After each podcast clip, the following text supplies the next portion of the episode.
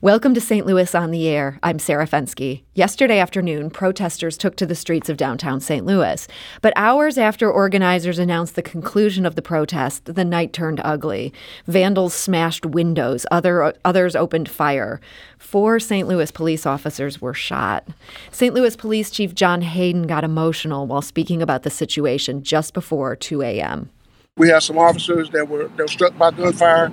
They were standing uh, uh, um, near near near a line, and all of a sudden they felt pain, and so they don't they they, they, they, they didn't hear shots, and and to fire on people that aren't doing anything, they they're just standing there. So some some coward fired shots at officers, and and now we have four in the hospital. But thankfully, and, and thank God, they're alive. They're alive. But I, I you, you, what? Can we make some sense out of this? Can we make some sense out of this? That's all I'm trying to say.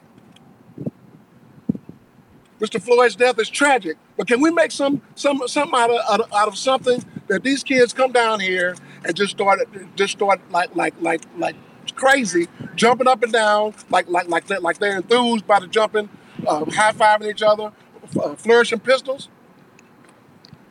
And we and we as we speak, we're trying to get control of the city.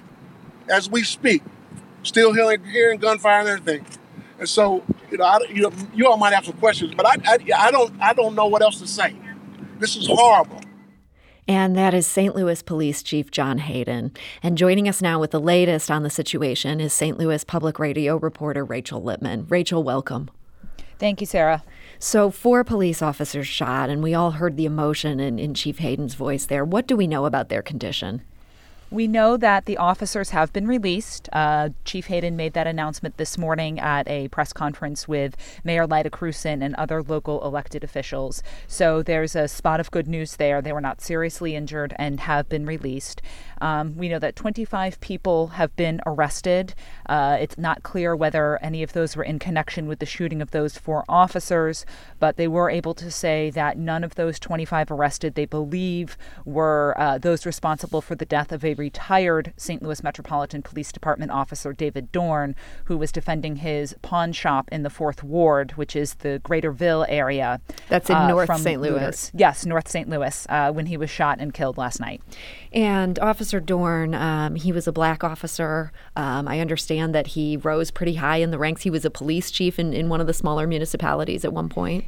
Yes, it's my understanding that he was a captain when he retired from the St. Louis Metropolitan Police Department. That was in uh, kind of the late 2000s, maybe 2007, and then was later hired on as the chief of the Moline Acres Police Department, which is a small North County municipality, a little bit later. He told the Suburban Journal at the time, it was the local paper of the St. Louis Post Dispatch, that he'd missed the camaraderie of being in the police department and chose to go take the chief job at Moline Acres. Hmm. And then he was out there last night at this pawn pawn shop. I understand that at some point somebody was was recording this live on Facebook. Do we know anything about that?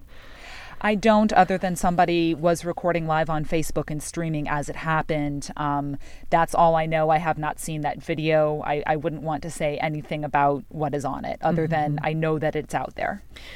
Uh, so that this all happened in the wee hours of the morning. What was some of the other mayhem behind, uh, besides this gun violence that was happening? What, what was going on at this point? So, the way the chief describes it is that it was coordinated efforts to loot and vandalize businesses.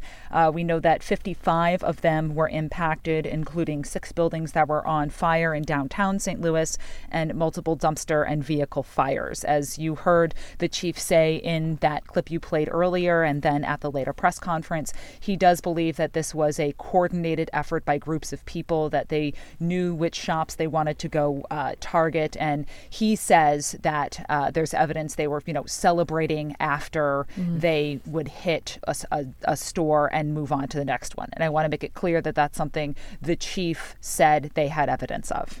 You say 55 buildings uh, suffered some sort of damage. How wide a swath through the city was this? We haven't seen a list yet of the buildings that got damaged. Um, I know, for example, there was video of uh, one up at the a gas station up at the near Convention Plaza. That's up in kind of the downtown area of St. Louis, where the Convention Center, the Dome at America Center are. Uh, a 7-Eleven on uh, 17th Street and Pine was one of the first ones targeted. We know that were some buildings up in the Grand and Cass area. Um, also reports that some down in South St. Louis may have been targeted. So a. Uh, Rachel, are, are you still there? And are not yet known. Okay. Uh, Rachel, sorry, there was just a little problem with your line there. It just seemed to cut out, but I hear you really well right now, which is great. Um, and it does sound like this hit a number of neighborhoods uh, within the city. You also mentioned that there were some fires. I saw some reports suggesting the firefighters um, ran into some resistance when they were trying to put out these fires. What, what do you know about that? Chief Dennis Jenkerson said this morning that yes, they were blocked from accessing some of the fires, whether it was by items placed in their way or by, you know, people standing in the street. He did not get specific about who these individuals were, other than yes, they were uh, blocking access to the ability to fight the fires. Okay. Now I understand Mayor Lyda Krewson did hold a press conference um, just about an hour, hour, 15 minutes ago. What is she saying at this point? Well, uh, she called this a very uh, bad night for the city of St. Louis, a tragic night for the city of St. Louis. And uh, she has announced that there will be, until further notice, likely for a few days, she said, a 9 p.m. to 6 a.m. curfew in place in the city of St. Louis. There are some exceptions. You can be traveling to and from work, uh, to or from necessary uh, business. Um, but and and I imagine that if you I, uh, imagine I, I don't want to say that this is the case, but I imagine if you were out walking your dog because you've just gotten home from a late shift at the hospital or wherever it is that you work and you need to let let your dog or your animal out to take care of your business or you have to go bring somebody to the hospital for example that you'll be allowed to do that but mm-hmm. otherwise mm-hmm. there will uh, not be anyone allowed out on the streets between 9 p.m and 6 a.m and they said that um, people will be subject to arrest if they are caught out on the streets. Okay, so a curfew is now in place as of this evening. Uh, well, our phone lines are already blowing up. I haven't even asked for callers yet. I know people have a lot to say on this subject. And if you want to join my conversation here with Rachel Lippman of St. Louis Public Radio, you are welcome to join us. We're curious how you feel about the events of last night. Give us a call at 314 382 8255. That's 382 Talk. Or you can send us a tweet at STL on air or email us at talk at stlpublicradio.org. Um, Susie is calling from Rock Hill. Let's go to that. Susie, hi, you're on St. Louis on the air. Thank you. Th- um, thank you for joining us. You're welcome. I'm very glad you're addressing this subject. Uh, my son went to the Ferguson demonstration, and w- he was an eyewitness of the fact that there were agitators that were not African American. They were around the back and they set fire to a police car and essentially made escalated the the demonstration, the violence, in order to show the rest of the world supposedly that African Americans could not control their emotions and therefore it was a dangerous thing to allow people to demonstrate. And, and Susie, um, just to clarify, uh, you said your son was, was there as this happened in Ferguson. Was this uh, the events over the weekend where Ferguson did no, see no, some vandalism? This is, this is the, the, original. Back in 2014. Okay, great. Not great at all. Obviously, a very terrible thing. I, I, didn't mean to misspeak there, but so he felt like this was was uh, agitators trying to stir up problems and make the community Absolutely. there look bad, including looting and breaking windows and things like that. And uh, he came back and said people needed to know that that allows people like the president to say that Antifa is is somehow involved. And of course, the people who are supporting the demonstrators are supposed to be making a perimeter around them and protecting them from police violence, not out doing violence of their own. So I don't believe that was the case. This was a case where he felt very strongly that they were trying to make it look as if the African Americans were the, the violent agitators. Mm. Well, Susie, that is very distressing to hear. Um, Rachel, I know there has been a lot of talk in Minneapolis and some of the other cities that have seen a lot of unrest that these might be out of town agitators or, or, stuff like this. Do we have any sense of, of whether that's the case here in this, these protests happening now in St. Louis and, and in Ferguson?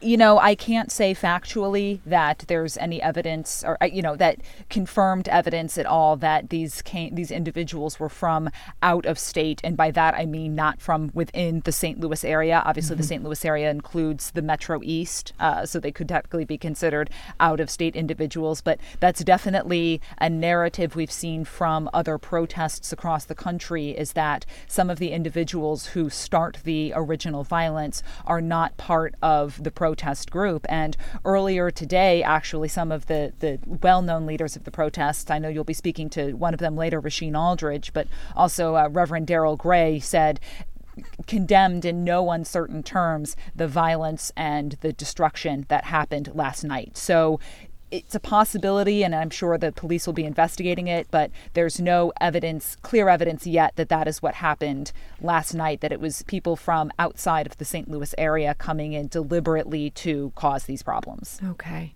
We're talking to St. Louis Public Radio reporter Rachel Lippman. We do need to take a quick break. We have a lot of callers who want to join us, and we'll get to that right when we get back in, in just a moment here. This is St. Louis on the Air on St. Louis Public Radio, 90.7 KWMU. Support comes from the Missouri Forest Products Association. Missouri produces wood pallets, railroad ties, white oak barrels, hardwood floors, and more. Details on the variety of products made in the state are at choosewood.com. Welcome back. We're talking about all the events that transpired yesterday in downtown St. Louis and then beyond with St. Louis Public Radio reporter Rachel Lippman. And um, as Rachel mentioned, some black clergy and activists spoke outside St. Louis City Hall at 11 a.m. and they denounced the acts of destruction and violence that followed last night's nonviolent protests. And here is the Reverend Darryl Gray. As we grieve for the gentleman that was killed last night, as we say to the families of the officers who were shot last night. That is not what we want. But let's have a conversation about how violence in this city in America, how structural racism in this city and in America is affecting all of us, but affecting the least of these more. And that again was the Reverend Darryl Gray. Another of the leaders at that press conference denouncing the violence was State Representative Rasheen Aldridge, who will be on the show with us um, in just a few minutes, around 12:30 or so. Rachel, uh, real briefly, I know you were there earlier in the late afternoon as this protest began. They went to the arch. Um, there were some other things that happened. Give us kind of an overview of, of what happened on that side of things. Sure. So this was a press conference, or excuse me, a protest organized by uh, the group called Expect Us. It grew out of the Stockley protests in 2017. It's a group of individuals who all sort of take turns planning different actions. And this one, uh, several thousand people, when they marched, it stretched back for two or three city blocks. Uh, they gathered in front of the City Justice Center, which is the maximum security jail in downtown St. Louis, also right across from City Hall. Uh, they made some demands of Mayor Lyda Krewson, including that she close the workhouse, which is another jail up in North St. Louis. Uh, they also pushed for the defunding of police and a rethinking of public safety. And then the group marched the 12 blocks down Market Street to the Arch grounds. Uh, there was a moment where they knelt in front of uh, the shadow in the shadow of the old courthouse. That's the courthouse where Dred Scott sued for his freedom, which was later uh, mm. an effort that was later overturned. Then they uh, symbolically took the arch ground as they will take uh, intersections to to block traffic and as a symbolic moment. Uh, there was also some interactive activities where individuals were asked to step forward into a circle if certain elements applied to them, such as they had been a victim of police violence or police aggression. Uh, some also left notes on the arch with their grievances. Uh, a group that was smaller but still numbered in the hundreds later got onto Interstate 64, Highway 40, uh, at that ramp right by the uh, ballpark, Busch Stadium. Uh, I was unable to see where it is that they got off the highway, but they went westbound in the downtown area for a bit. No indication that there were any arrests made during that protest. Uh, then later in the evening, they gathered in front of St. Louis Police Headquarters, which is a common gathering spot for the protests. Uh, police did deploy tear gas to clear that crowd or some other chemical munition around nine o'clock. This is uh, I saw on uh, live streams from those who were at the scene. I, I left the mm-hmm. scene shortly after the the highway protest began. So there were officers at the earlier protest directing traffic through intersections, making it safe for, or at least safer for the protesters to do their action, and that ended it, you know, hard to say, probably around 7, 7.30. Much of what we are talking about now happened well after dark. Okay. And we do want to go back to the phone lines. We have a number of people hoping to join us here. We also did get a tweet. Uh, a listener says, while we continue to ignore the deep causes of inequality and division, we will continue to reap terror. We must address the racism and power hoarding that plague our region. We must, must address how safe suburbs contribute to scary nights, how dreams still deferred may explode. Uh, let's go to Tanya, who's calling from St. Louis. Um, Tanya, hi, you're on St. Louis on the air. Hi, thank you for taking my call. Um, I just found it interesting that the chief was very upset uh, about the officers being shot. And, you know, I mean, I think we're all upset mm-hmm. uh, when officers are shot or anything happens to police officers. But I just think that you know, he didn't seem upset or he hasn't come out uh, at all to denounce what has happened uh, to black people. Mm. Um, there have been chiefs all over the country who have marched with the protesters, um, who have stood with the protesters, and I think this is the problem. And I think this is part of the reason why so many people are upset. Mm-hmm. Uh, black people are devalued in this country. And when it comes to police officers, there is a different standard. Um, they, uh, in their uh, position, um, is held to a higher standard. Mm-hmm. Uh, if a police officer is shot or hurt, um, you better believe that the person is going to be caught and they're going to go to jail. Uh, Tanya, that's uh, I think you make a great point that you know we see a lot of people upset about these officers uh, who were wounded, but there's there's been other deaths that have preceded this. Uh, Tanya, thank you for that call. Uh, let's go to Danielle, who's calling from Shaw uh, in the city of St. Louis. Danielle, hi, you're on St. Louis on the air. Yeah, hi. Thank you for taking me. Um, what I just want to hear people who are active in the moment right now is I want to know how do they deal with reconciling the momentum that's going on right now versus the silence that came before? Like it's it's positive that there's so many protests and so much attention right now, but where were these white allies before? Mm. It hmm. feels to me like it took actively witnessing men being hunted or suffocated to cause people to care when they could have been protesting and speaking out and donating money years ago or decades ago or forever ago. And I'm not black but I'm angry that it's taken all of this and all of these many lives and and finally people have to live stream a murder to care Danielle, thank you for that call. I can hear the emotion in your voice, and um, I think that's a, that's another great question. I think we have time for one more call here. Let's go to Ron calling from Ferguson. Um, Ron, hi, you're on St. Louis on the air. Yes, uh, I want to say that if uh, you know part of the problem they talk about the wealth gap and the disparity, uh, this does not help. During the riots of the '60s, a lot of black businesses were destroyed across the country. In Memphis, over 100, and they never rebuilt. So all of those generations of building wealth that uh, people had were gone. Mm-hmm. And since Mike Brown was killed, there's been over 1,600 African Americans. The, the, the first caller mentioned the chief not um, uh, not talking about some of the other deaths. Well, there have been 1,600 since Mike Brown was killed in the St. Louis region, and I didn't hear anybody bring up any of those names. 1,600 so, people um, uh, who've been murdered overall? Been murdered, yeah, because mm-hmm. the city of St. Louis averages about uh, 200 a year, maybe 220. There's about 40 in St. Louis County, and then there's others around the area. So if you multiply that by six years, that's 1,800. So it's amazing to me that these people would be that upset about somebody in Minneapolis. Uh, even these elected officials that's coming, I want them to address what about the, the 16, 1800 that have been murdered since Mike Brown? Who's speaking out for them? Um, Ron, that's a that's another good question. A lot of different thoughts from uh, from our callers here. Rachel, what are what are your thoughts as you've been hearing all these voices just now? You know, it, it's um, it, you hear the frustration and the pain, and it's a frustration and a pain that the city and this region is incredibly familiar with as one of sort of the original hotspots, quote unquote, for protests against acts of police violence. And it's a familiar pattern that we have seen time and time again with these protests.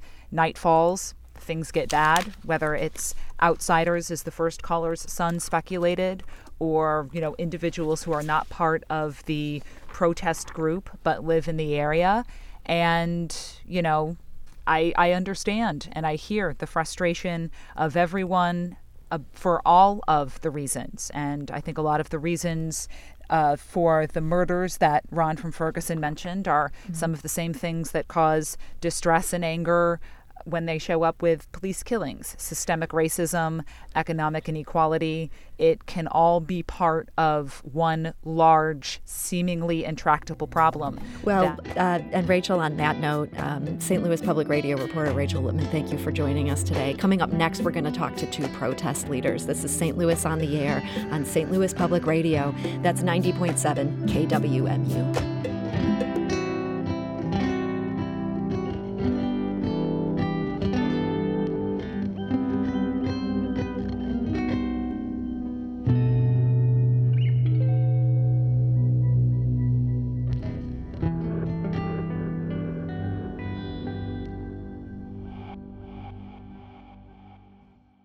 Support comes from the Missouri Forest Products Association, committed to conservation and careful management of the state's forests to make them more resilient and better habitats for wildlife. ChooseWood.com.